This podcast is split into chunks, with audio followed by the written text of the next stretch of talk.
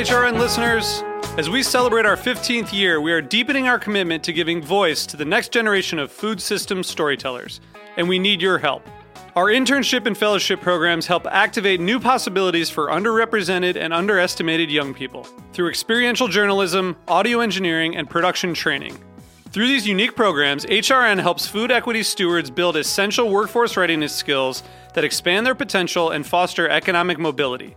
Please consider supporting these critical programs. And with a minimum donation, you can be entered to win a dinner for two at an amazing restaurant in one of eight cities and tickets to a concert at a great venue in one of those cities. We have incredible partners across the country who have donated, as they also share our passion for helping to educate the next generation of food systems storytellers. Check out heritageradionetwork.org slash 15 to donate and enter to win today. That's heritageradionetwork.org slash 15 to donate and enter to win today. And make sure you donate before March 31st. Thank you. Today's program has been brought to you by White Oak Pastures, a five generation Georgia based beef and poultry farm determined to conduct business in an honorable manner. For more information, visit whiteoakpastures.com. You're listening to Heritage Radio Network, broadcasting live from Bushwick, Brooklyn. If you like this program, visit heritageradionetwork.org for thousands more.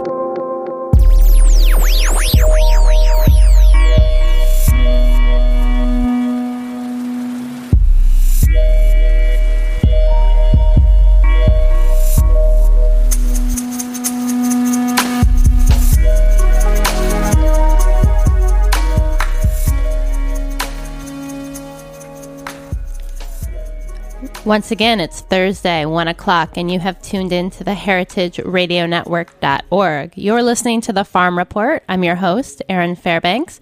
We are coming to you live from the back of Roberta's Pizza in beautiful Bushwick, Brooklyn.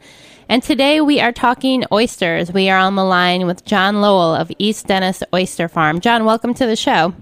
Hi, Erin. How are you? I'm doing great. Good to have you on. So, you know, I'm a I'm a I'm a Midwest girl, so in, in many ways, shellfish and oysters uh, were totally foreign to me when I moved to, to New York City back in 2005, and I, I was lucky enough uh, when I was cooking on the fish line at Gramercy Tavern to be located very near the oyster station, and that's really where the bulk of my oyster uh, eating experience comes from. I got I got to stand and kind of self shuck and slurp, and I hope Mike Anthony isn't listening and knowing that I ate um, a lot of oysters during my, my tenure there. And I'm just curious, you and your wife Stephanie have been running the oyster farm since 2003 um, up there in Cape Cod. How did you guys get, get started in the oyster business? Well, it's a, it's a good question. We were commercially shellfishing for a number of years, and uh, these shellfish grants, and by grant I mean a land grant, not a money grant, these shellfish grants uh, became available, and we decided, uh, for all the wrong reasons, that we would like to to get one, and they were they were just sitting there, and nobody really wanted them. And so we we got a grant, we we, we got going, and uh, one thing led to another, and we we started doing oysters, and it turned out to be a very natural fit for us because we we really love it, and uh, it's uh, it's it's it's a lot of fun. And and, so, and now those shellfish grants, those very same ones, are a hotly contested and sought after commodity with a 50 person waiting list. Can you imagine?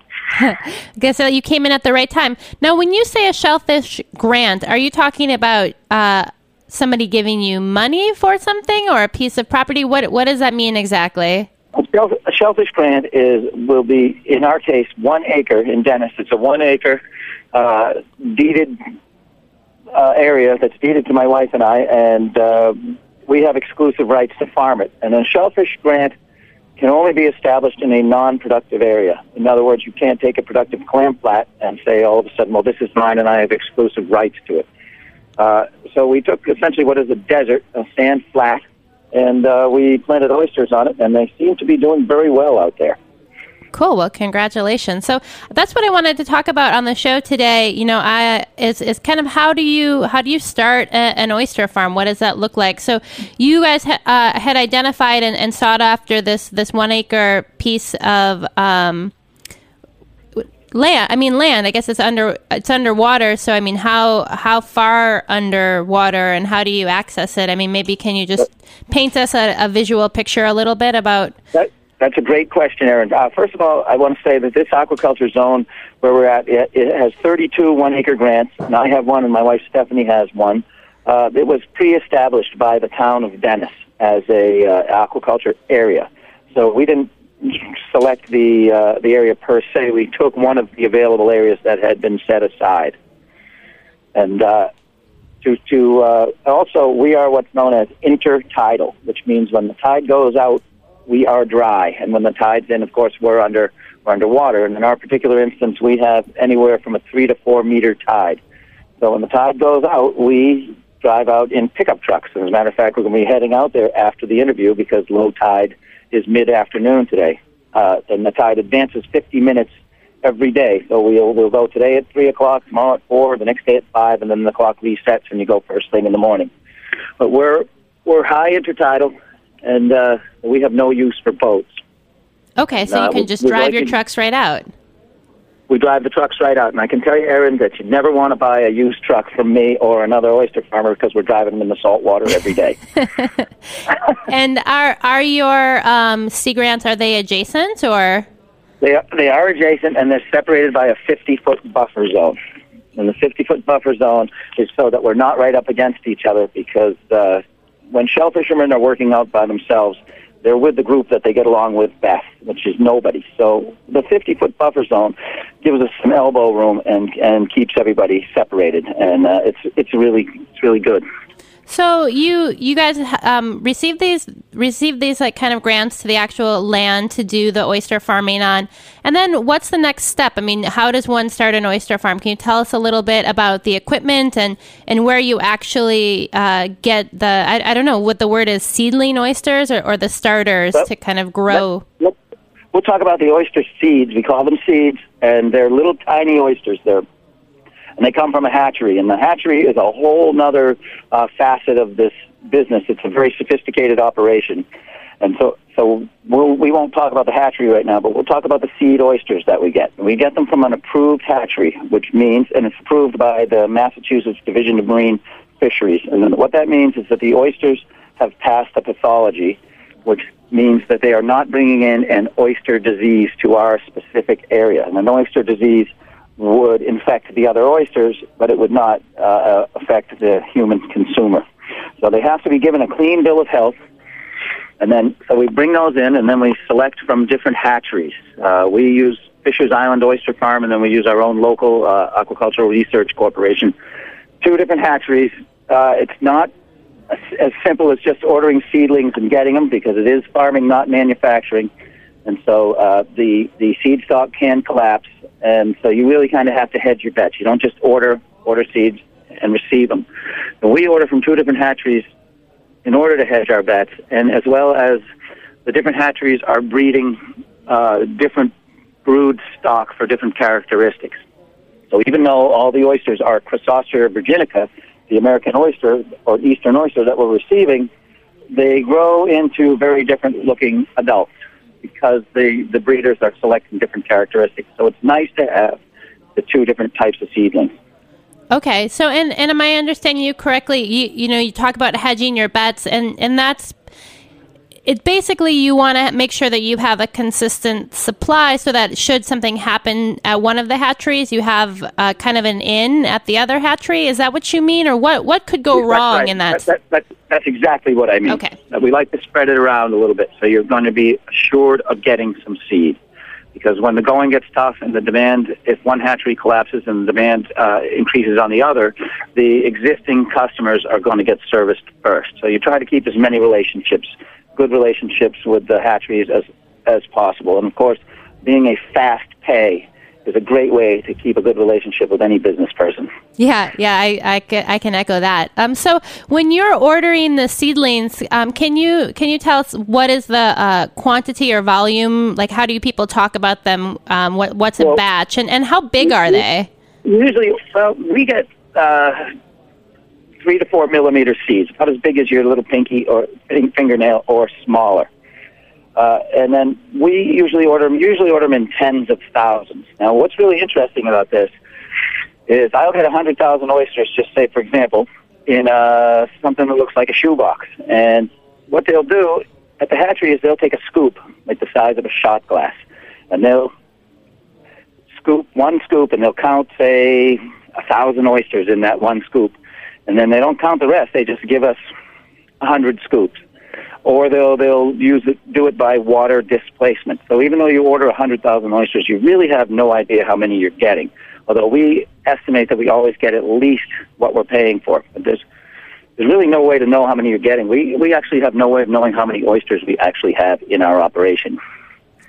If you wanted to give us kind of a range to go from, I mean, for the two acre plots that you guys are farming of, what is Yeah. the volume of production there? Well, we've got somewhere between five and seven hundred fifty thousand oysters out there at any given time, and we're not even coming close to our coverage. And what's interesting in the with the oyster business is if you need more land, just like in New York City, what do you do? You go up. We can put another layer of gear on top of our existing gear, so you can you can go up spatially and get more more space that way if you need it. Okay, but and what what well what is that gear? So I mean, you come back to your your one acre plot, you've got your shoebox full of oyster seedlings, and, and where where do you put them? Where where does it go from there? Well, I put them in a in a in a mesh bag, and a mesh bag is about 18 inches by about three feet. And the idea with the mesh bag is you put you try to get the oysters in there so you have as much flow as possible. So you want the holes as big as possible to allow water flow. And we'll we'll talk about the food in a moment, but you want water flow, but you don't want the oysters to fall out the side of the bag. So we'll start out with about 7,500 oysters in a in a small mesh bag. And if any of your listeners remember Jiffy Pop, they they swell up and they'll start to fill the bag. So you'll need to to to split them in half. So 75 oysters in one bag becomes 75 in two bags and then four bags, and it grows exponentially. Okay. And, so you need quite a bit of gear. You start out starts out looks very unimpressive, but they'll really uh, 100,000 oysters will really spread out. So you need a lot of gear, and then you need a lot of different gear types, bigger holes. Okay. And then, and then of course, you know, best management practices. Anything, we are USDA farmers, and anything that applies to farming applies to us. And, and I, I can't emphasize best management practices enough. That if it, if it gets ahead of you, it's really, really really hard to get it back. In other words, if your if your if your crop gets fouled or, or runs into difficulty due to mismanagement, it's really difficult to, to bring it back in line. So it's always good to to stay ahead of it. And and staying ahead of it, I mean, how operationally what does that look like? I mean, I'm assuming that it means you're you're going out there and taking a look at what's happening every day and, and making adjustments as as necessary, but is it more than that? It's keeping. It's really all about densities. You want to keep your densities down in the gear. You want the oysters to be able to move freely in the flow of water inside the equipment, so that they'll they'll stay nice and clean, and they have plenty of room to grow. Uh, in, in my case, my wife and I run the farm. We don't have any employees, which is a wonderful thing, and it's just the two of us. In the dairy business in New England, they tell you it's the 51st cow that'll kill you. Well, with us, it's all economies of scale. We can grow a certain number of oysters and grow it well. And if we go over that number of oysters, then we'll have to we'll have to hire people, and we'll end up working harder and probably making the same amount of money. So we we keep it to a, a, a particular scale and, and try to do it well. Okay, Try that, to that makes sense. A, we want to grow a premium oyster. So these um, kind of mesh bags, I mean, how are they um, uh, held in place? Well, we use equipment. Uh, you have to understand that every oyster farmer has different techniques and uses different types of gear. And then we also will use the same type of gear, but we'll use it in different ways. And also, the gear works differently whether you're intertidal like we are, wet and dry, or you're subtidal like a lot of other folks are, which is wet all the time. So in our particular instance, we use one inch PVC conduit, just gray pipe, and we pound those into the sand. And then we have plastic trays that we get from Australia called aqua trays that would look just like a bread tray. For anybody who's ever worked in a restaurant, it looks just like a bread tray. And we put oysters in those, and then we attach the bags to the top of that rig. So it, it that's that's the way we like to do it, and it works really well. So it's basically they're they're pounded into the sand, and it's the adhesion of the pipe in the sand that holds it down. And what is, what is the time frame? I mean, from the kind of pinky nail sized oyster seedling to an oyster that I would be served in. I mean, you guys sell to a couple of restaurants down in the city here. So if I'm at Oceana or Marea or, or Momofuku, how how old are those oysters? Um, I mean, how long did they take to grow? I guess not whole. It takes us about three years to grow an oyster. That being said, in order to sell an oyster in Massachusetts, it must be three inches long, and that's the only criteria. But that doesn't really work for us. We're looking for an oyster that's uh, heavy for its size, it's dense, it's got a firm meat and a hard shell. And those three restaurants you mentioned, Oceana, Marea, and Momofuku Ma Peche, are they're, those those chefs are very demanding, and so it takes us longer. We will have an oyster that's market ready, but we will uh, manipulate it by moving it uh, moving it up high, higher, so it's out of the water longer and out in the air longer. We'll manipulate them and try to slow them down in order to get a, a much higher quality product. Because we really want to be, we're really interested in growing a, a quality product. People will tell us, well, you know, if you can sell an oyster for a dollar, if you grow two million oysters, it's two million dollars. And we, we try to explain to them that more isn't better, that quality is better. And some people understand that and some people don't. I'm sure you do. Yeah, well, and I'm, you know, of course, there's a market for things at both ends. I am shocked. Three three years. Um, so how? I mean, how did you guys survive those first three years when you were were growing oysters, but not really having any product to bring to market? Uh, well, there's a bunch of different ways. Uh, when you live on Cape Cod and you're farming, you know you don't just have one occupation. We were we were we had a few other things going, but it's uh, it's difficult. It takes a lot of fortitude to put forty or fifty thousand dollars worth of equipment out in the sea and drive home every day, and then uh, be going deeper into debt when people are telling you it'll never work, and you're working and you're going into debt, and then you're working and you're coming out of debt. So it's it takes it's not for everybody. You know, you got to be an optimist. So it took a little while to turn it around, but it's it's like a vineyard.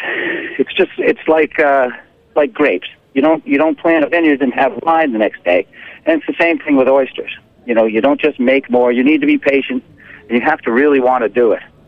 Wow. Well, we are going to uh, take a short break, and when we come back, I want to talk a little bit about what these oysters are, are eating out there on your uh, one acre plot. So hang tight. Uh, we'll be back you, shortly. You got it. Okay.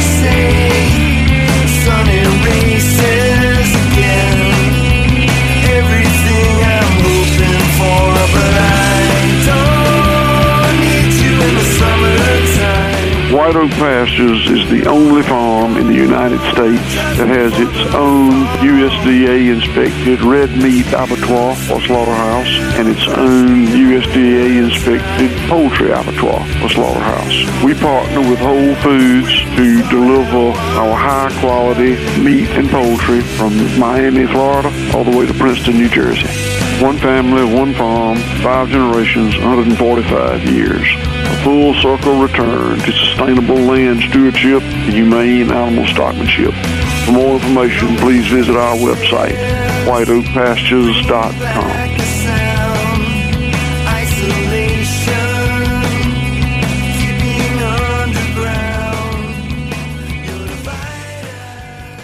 All right, we are back. You are tuned into the Farm Report. I'm your host, Erin Fairbanks, and we are on the line with John Lowell of East Dennis Oyster Farm talking about farm and oysters.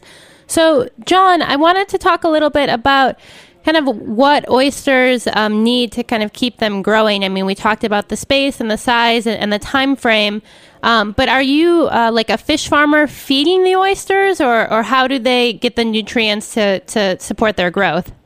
Well, that's a great question, Erin, and I'm glad you asked it. Let's. I'm to we'll talk about greenness and sustainability, and then I'll, and I can work right into and explain that to you. Uh, we are a very green and sustainable operation, probably one of the one of the most green and sustainable operations that there is, because we're buying seed oysters from a hatchery and we're growing them out naturally in the environment.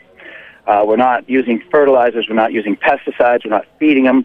And if we're good stewards of the land, and I believe we are, we're not driving trucks out there that are uh, leaking oil into the water. We're not leaving plastic debris behind because, quite frankly, it's a privilege for us to be out there in that beautiful environment, and we treat it as that. So it's it's a net gain. But uh, each adult oyster uh, filter feeds phytoplankton from the water, and phytoplankton uh, is fed by, uh, in in some instances, uh, nitrogen runoff from the land, road runoff, fertilizer runoff causes this algae, this phytoplankton to increase. So each adult oyster filters 50, 50 gallons of water a day. They pump it in and out and run it over their gills, and they're devouring this phytoplankton. They're, they're quite voracious feeders. So if we have a million adult oysters out there in our aquaculture zone between myself and the other growers, and we probably have the equivalent of 10 times that. But for argument's sake, if we have a million adult oysters, we are filtering 50 million gallons of seawater uh, every day. And that is significant. Although the ocean is big, that is still a significant amount of water, as well as we're fixing uh, carbon in the shells. So as they're filter feeding their phytoplankton, they're helping the environment. So I, am curious about that. I mean, you know, oysters, I think it, in the world of aquaculture have a reputation of being uh, a very sustainable, a very green production model. Um, and, and is there such a thing as like a bad uh, oyster aquaculture? I mean, can you give us an example of like, would it ever compare to some of the fi- the fish farms that we've heard about that are just kind of putting out uh, kind of tons of waste and corrupting the natural environment. Is that kind of off the table for oysters? Well, nothing's off the table when you're dealing with humans and greed. So uh, they will, people will go out there and have an unsuccessful operation because it takes quite a little bit of work, and it's a wet, miserable, cold environment some days. And if you didn't love it, and I do, it'd be the world's worst job. So some of these folks, these men and women, get into it strictly for the profit, and uh, there's way easier ways to make money. And so what they'll do is they will abandon their equipment, rebar, plastic, bags, zip ties, and they'll uh, abandon their debris out there and, and make a big mess. And give, it gives us all a, a bad name. So uh, that is, that's one way to be uh, an, an irresponsible oyster farmer. Okay, and so the because the oysters are essentially filtering the water, and, and, I know kind of from from eating oysters that they're they're often talked about as having this real expression of of terroir or or merroir. Um, what are how do you deal with safety concerns with regard to the the quality of the water, as that's kind of providing not only the space where the oysters are growing, but their entire food supply. Well, in our particular uh, instance, we're in Cape Cod Bay, so our water is changed 100% twice a day. So we're not crammed up some estuary someplace. We're we're we get a huge uh, flush of water. Plus, uh, we are governed by the Massachusetts Division of Marine Fisheries that is responsible for checking the water safety, red tide, and things like that. And, and would issue uh, an immediate shutdown, as well as a lot of the bigger suppliers and uh, we're a little supplier. We do uh, testing to test our animals in, during the summertime periodically. We're also the tight, most tightly regulated food uh, that there is. Forget soft cheeses and and uh, chickens. We're very, very tightly regulated by the, the feds, the FDA, and the Mass Department of Public Health, as well as uh, the the various state agencies uh, across the country. And our, our regulations are very, very tight. And we are recording, we have to be able to retrieve every oyster we've sold for the last 90 days. Our recording and our oversight is, uh, is very, very tight. Now, that being said, we generate the records.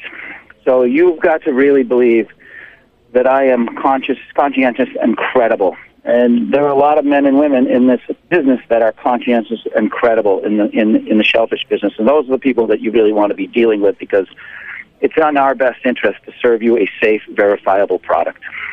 Yeah, no, I remember, you know, when I was working in restaurants, when we get a bag of oysters and they always came with uh, a tag that we had to keep Um, and I and I think that goes back to the records you were speaking about. That should something happen, there's a real kind of traceability line with oysters that exist um, in ways that it doesn't exist for most food products. And I, I am just curious that uh, the burden of that record keeping and that that paperwork. I mean, how do how does that kind of fit into your day to day operations and and how do you um, kind of manage that aspect of the business? Well, it's really easy for us because we're handling one item. We're handling our own oysters from our own area. The the uh, seacoast in all the eastern states is divided into little tiny quadrants, with our particular one being CCB Cape Cod Bay 23, and our our oysters harvested from our area during a certain day becomes a lot, and I can't take oysters from another area, say Wellfleet, and mix them with mine from the same day. I can't take oysters that I harvested yesterday and mix them with oysters that I harvested today. We have to keep our lots separate at all times. And so if you get out to a restaurant uh, anywhere across the United States and ask them where did those oysters, steamers, hard shell clams, mussels, or scallops come from, uh, they have to be able to tell you because, as you know, the tag is required to be attached to the container of oysters or shellfish till it's empty. Now, they might tell you that it's BD 21, and you would have to know it's Buzzards Bay 21, but they have to be able to tell you when they were harvested and where. And if the restaurant can't provide you with that information right away, uh, that would be cause for concern. Okay. Um, can you talk a little bit about the, the seasonality of oyster production? I mean, uh, there's the adage that you should only, you know, eat oysters in months that have an R in them, and I'm wondering if that holds true for your production and if that varies at all based on, um, you know, where you're located in the country. Well, oysters in our particular instance only grow from early April until uh, early November because the water is above 45 degrees and there's phytoplankton available. And after that point, the oysters will shut down and go dormant. Uh, as far as the months with R, that's not so much, that doesn't really apply to us that much because uh, generally that's about the warmer water and potential pathogen growth. But in our case, the, the warmer, the summertime, the oysters are spawning they're putting all their energy into reproducing. So they get kind of weak and they get kind of watery and they're not nearly as good as they are during the wintertime. I mean, they're still wonderful, but in, in, in the wintertime, they're, they're way better. Beginning in September or late August, the oysters will be done spawning and they will start to produce and store glycogen, which is glucose, which is a sugar that acts like an antifreeze for them through the wintertime, through their dormant period, and also uh, gives them the energy they need to last through the winter. And so around Thanksgiving and Christmas, the oysters are plump and sweet and just awesome. And you're able to harvest year round? Or we go year round. Yes, okay. we do. And can you tell me a little bit, like, what is the difference between uh, a wild oyster and a, and a farmed oyster? Well, a wild oyster, if it grew in the environment and right next to our stuff, would have an identical flavor. I think it all has to do with consistency of the shell and and a lot to do with the eye appeal of the product.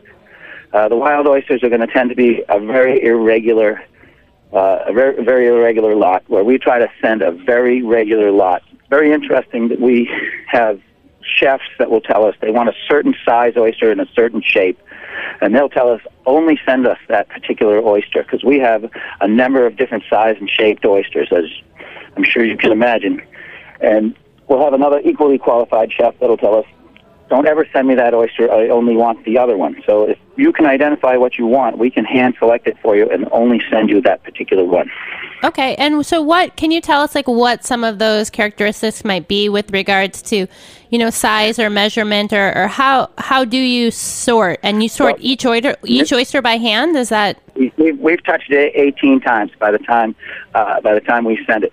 New York City wants a an oyster that's just a little bit over three inches long with a hard shell and a deep cup. And they want what we that's what we consider a cocktail oyster in our particular application. And then Dallas, Texas, as you can imagine, wants a bigger oyster. So we send them about a four-inch oyster. And so it, each chef is different, and then each marketplace is a little bit different. And you guys sell uh, across the country. I mean, you're it's it's like you're able to move across state lines, or is that? I mean, uh, obviously uh, have, you are, but uh, how does that work? We have an interstate license. It's uh, there's only 19 farmers out of 300 and something in the Commonwealth of Mass that, that have that license. that we are subject to an incredible amount of uh, oversight because we have that interstate license. We get a lot of inspections that the other guys don't get, but it's just another layer of protection for the consumer. So you really want to, you know, you're looking for the guys with the, with the highest, the, the highest level of license. We uh, we ship to New York and Dallas. We do a lot of uh, individual shipping. We we love shipping oysters to individual clients all over the country. Uh, it's, it's cheapest to ship on the ground in the Northeast, but we do we ship everywhere. And uh, can you talk a little bit about how how the oysters are treated in transport? I mean, I know when you serve them in a restaurant, they're always on a bed of ice, and or we would store them on top of ice. But what are what are the handling practices from you know when you pull that oyster off your lot and it's making its way to to different parts of the country or down here to the city? Well, in the, in the summertime, we we take them right off we drive out to the to the grants with the biggest cooler you've ever seen in the back of the truck with ice in it, and we immediately begin cooling and shading out on the grants. This time of year, we'll bring them home, and it's about probably three and a half to four hours from uh, tidal exposure to the time they get into my walk-in, and my walk-in runs at 31 degrees, and it only holds oysters, and there's never anything else in it.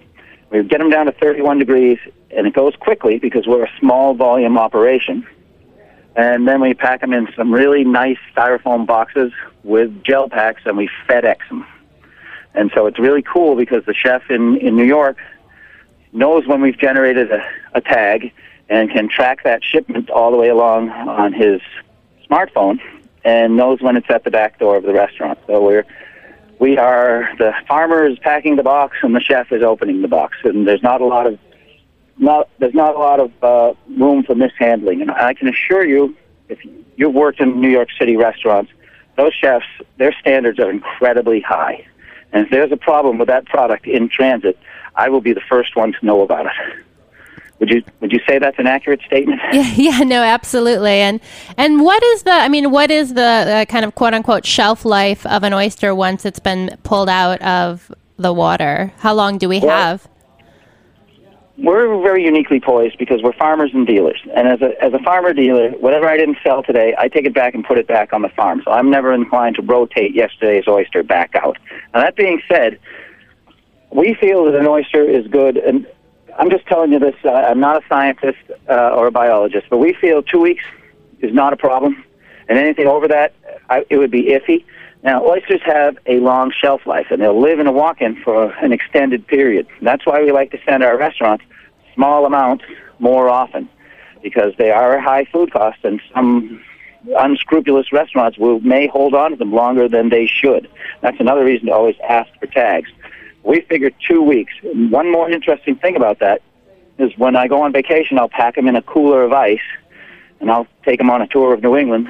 And when I during the the week, we feel the oysters absorb some of the liquid and actually kind of pick up a calcium flavor from the shell. So we feel over four or five days, if properly handled, they actually improve in flavor. But it's difficult for me to tell you that the week old one is better than the one I just harvested. So sure. Yeah.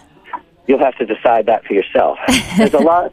There's a lot of little nuances. Oysters are a really cool food, and yeah. if you're an oyster farmer, you know they they open up a lot of doors for you. Um, so can you tell us? Um, we're we're just about out of time, but I wanted to give you a chance to um, kind of share with the listeners when they open up uh, a, an oyster from the East Dennis Oyster Farm. You know, what are the characteristics of your oysters, and, and how did how are they positioned, like in comparison with other oysters we might uh, see on a list somewhere? Well, we won the Cape Cod Oyster Festival based on on flavor, and we beat up on the other on the other folks pretty badly. So we know we have a really good oyster, and uh, people will tell me it's a great oyster, but they're going to tell me that anyway. So I only know you like it when you come back and get more. But it's a, it's a briny, sweet, just a uh, wonderful, a wonderful flavored oyster. Lovely. Well, thank you so much, John, for joining us today. Um, if you want to get a taste of some of uh, John and Stephanie, his wife's oysters, you can uh, check them out at Oceana, Marea, or Momofuku Ma Peche, or you can visit their website and order direct, www.dennisoysters.com. That is it for the Farm Report today. Thank you so much for joining us. Um, as always, all of our programs are available as a free download through iTunes and also available on Stitcher Smart Radio. HeritageRadioNetwork.org is a nonprofit organization. We hope if you like what you hear, you'll consider supporting us by becoming a member. You can do that by visiting our website and clicking the donate link. Uh, stay tuned for next week. We'll bring you another episode of the Farm Report. Thanks for listening.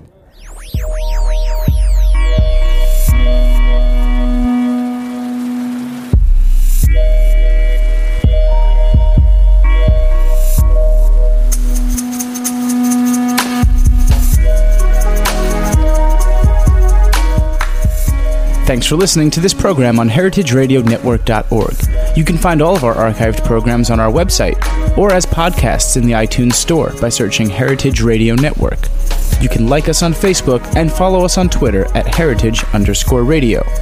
You can email us questions at any time at info at heritageradionetwork.org. Heritage Radio Network is a nonprofit organization. To donate and become a member, visit our website today. Thanks for listening.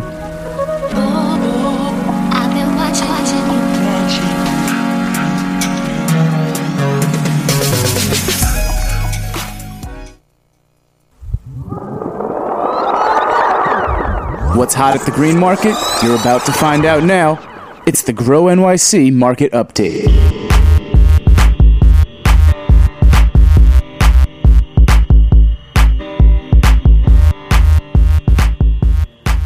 All right. Thanks for tuning in to the Grow NYC Green Market Update. We are on the line today with Jeanne Hodesh from Green Market. Jeanne, welcome. How's it going? Good. How are you? Awesome. Great. So I am excited to hear uh, the update from the market. We got some exotic stuff on the lineup. What's uh, what's new? What's uh, what should we be looking for this week? Well, I was out looking around this last week and was uh, thrilled and kind of stunned to see things like peanuts and ginger and persimmons in our market.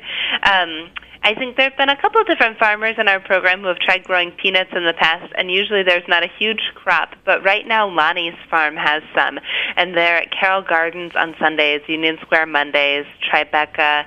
Saturdays, Dag Hammarskjold by the UN Wednesdays, Columbia Thursdays. So they're kind of all over the city, and um, they have really great specialized greens and they still have a couple lingering tomatoes. And if you look closely you might just find some peanuts which is a really fun ingredient to try. And they also have ginger which is um pretty much would probably go really well in a stir fry with a lot of the things that you would find on their stand. So that's exciting. And then Keith's Farm, which is at Union Square on Wednesdays and Saturdays, um, they're really well known for their garlic, and they also have beautiful organic produce. Um, and they had a few. I saw a little plate of persimmons, and there was a kind note that said, "Please just take two per customer." So it's really a novelty item. But um, I picked up two for my boss because he was very excited when we heard there were persimmons in the market. Um, and then as I was walking around, I saw this crazy, gnarly looking root, and I thought this looks. It almost looked like potatoes all attached to the vine, just pulled straight out from the ground. It wasn't potatoes at all. It was something called the coba, and it's actually the root of a dahlia flower. And so it's all these gnarly bulbs, and apparently you can kind of slice them thin, and they have a really floral flavor. So those were at Gorzynski Ornery Farm, which is in Union Square on Saturdays. And then another item that I'm very excited about is jicama, which I'm not super familiar with, being someone who grew up, you know, in the Northeast.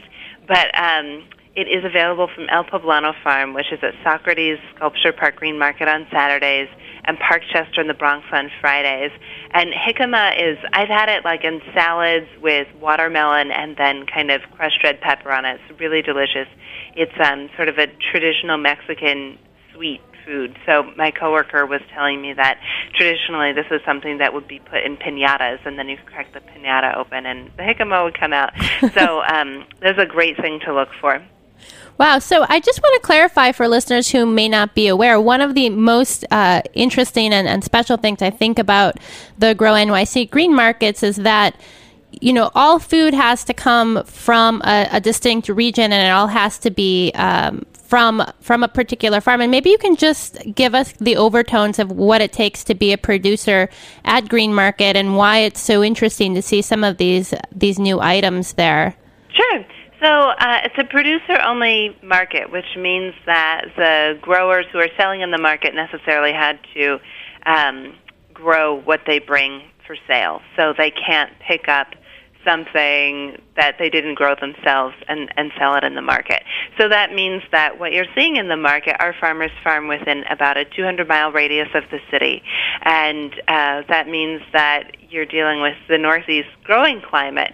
But people get very inventive and they have high tunnels. Some people have greenhouses, or some people are just, you know, for instance, the farmer from El Poblano Farm, he comes from Mexico, and so he wanted to see if he could grow jicama here, and it turns out he can. So um, when you start to see these new varieties or new types of produce in the markets, um, I always think it's really exciting because it means the farmer is really thinking about what he can offer his customers that they might not have found in the green market before. So something like ginger, I mean, you can get it at bodegas and grocery stores all over the city, but it, it wasn't grown locally. And uh, it's very exciting when I'm able to find that in the green market. And I know that when I purchase it there, the money's going right back to the farmer who grew it. Yeah, I think I think that's great. I mean, it's nice. Essentially, by shopping at the green markets, you're letting someone else do the work of, of sourcing everything local. All you have to do is show up and, and fill your market bag. And I guess there's probably a few other things we should be thinking about putting in that bag. And I'm wondering if uh, there's anything else uh, out there that you might want to point us in the direction of. Absolutely. Um, I've been thinking lately about sweet potatoes, which is something that I like to eat when it starts to get chilly. Um, there's some fun varieties that I've seen around that are sort of straying from your traditional orange on the outside, orange in the middle sweet potatoes. Um, I've seen Hawaiian sweet potatoes, which are kind of brown on the outside, and if you crack them open, they are bright purple. Um, so those are delicious and fun. I was looking on the internet earlier, and someone even made a purple sweet potato pie. So I'm sure there are kids that might like to do something like that as sort of a cooking activity. Uh, and then there are also Japanese sweet potatoes, which are purple on the outside and white on the inside. And then, of course, there are kind of your uh, regular, more traditional orange sweet potatoes, which are great for roasting or making pies, mashing. Um, making sweet potato chips, sweet potato fries. So I think they're just a terrific fall food. And then another thing that I'm always excited to see when it when it comes in is Romanesco, which is my hands down favorite of the brassica family. We also have lots of cauliflower from you know there's sort of traditional white cauliflower, but then there's also a purple cauliflower and um, they call it cheddar cauliflower. Even it's orange, but it doesn't taste like cheddar cheese. It tastes like cauliflower. so those are in as well. But um, Romanesco is the one that's kind of conical and lime green and has these crazy, very sort of pointed florets. And I had an old roommate who sort of taught me how to cook it, and she just mashed up a bunch of butter with garlic and anchovies in a saute pan, and then put all of the florets in, and it was an awesome, awesome fall dish. And one of the other things that a couple weeks ago you had mentioned that scallops were uh, about to come in, and and I see that they're at the market now. So where should we where should we be looking for them? Um, well, scallops have a different season. I think I was talking about bay scallops. Oh, bay scallops, yes. The, the smaller ones. So their season opens as the first Monday in November. So you'll see them in about another week. Um, so, and I think all of our fishmongers at the different markets around the city end up having them, and they're just tiny and sweet and delicious. But I was checking in with Stephanie Villani of Blue Moon Fish um, just yesterday and asking her, you know, what's really good right now. And she said, you know, what, the swordfish and the tuna are fatty and really delicious right now, and they won't be around for so much longer because soon they'll start to swim south. So I picked up swordfish from her and ate it for dinner last night. It was amazing.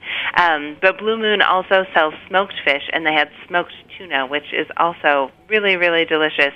Um, so definitely worth checking out. And Blue Moon is at Union Square on Wednesdays, Tribeca Saturdays, Grand Army Plaza on Saturdays. Um, they're going to have cod soon, which is great in fish chowder. Uh, and then the other good fall fishes she was telling me about are blackfish and monk, which um, are just really nice. And, you know, it's an alternative to root vegetables and it's an alternative to meat. And the dish I made last night was just fantastic. Um, and then the other the other seafood item, our director Michael has been going crazy for blowfish tails, which he's been getting from American Seafood. Um, they sell at the market in his neighborhood, which is Jackson Heights, but they're at a number of our markets around the city. And Michael was telling me he cooks the blowfish tails. He treats them just like chicken wings, and he'll kind of bread them and fry them or bake them, and then you can just kind of eat the meat right off the bone. And he can't speak highly enough. So look around for blowfish tails. Well, so lots of updates today that are on the unexpected side. Peanuts ginger, Japanese sweet potatoes, in addition to blowfish tails and jicama. I mean, really uh, such a bounty to be had at the market, and it's so exciting to get out and try some new stuff. Um, I know you guys always have tons of events and whatnot going on. Is there anything in particular you wanted to highlight that we should be on the lookout for this weekend? Sure. Um, so there are still some apple pie cook-offs happening. There's going to be one at the St. George Green Market on Staten Island next weekend. Um, and then soon enough, uh, I've already seen some farmers have put out their signs for um, turkeys. So if you want to get a turkey from your farmer, um, you want to sign up in advance because usually they, they ask for people to place orders for those turkeys in advance of the holiday. And then um, pretty soon in November, we're going to have Thanksgiving recipe packets that we'll have at all of our markets. Um, there are lots of Halloween events still happening this weekend, face painting, encouraging people to bring their kids all dressed up to the market, and we'll take autumnal photos of, of them in their costumes against the backdrop of the market. And um, it's it's always a party. Yeah, that, that is for sure. Market, see what's going on that week. Cool. Well, Jeanne, thanks so much for the update. If you want to find out more on what's happening at the Green Market or learn something additional about their farmers or volunteer opportunities or just want to get a basic schedule of where to go and when, you can visit them at www.grownyc.org or follow them on Twitter. And be sure to check in next Thursday as we bring you another update from the Grow NYC Green Market.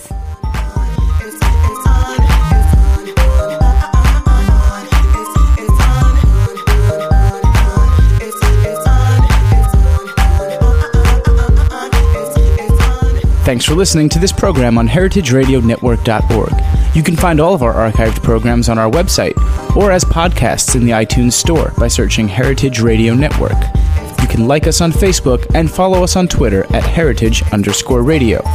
You can email us questions at any time at info at heritageradionetwork.org. Heritage Radio Network is a nonprofit organization. To donate and become a member, visit our website today. Thanks for listening.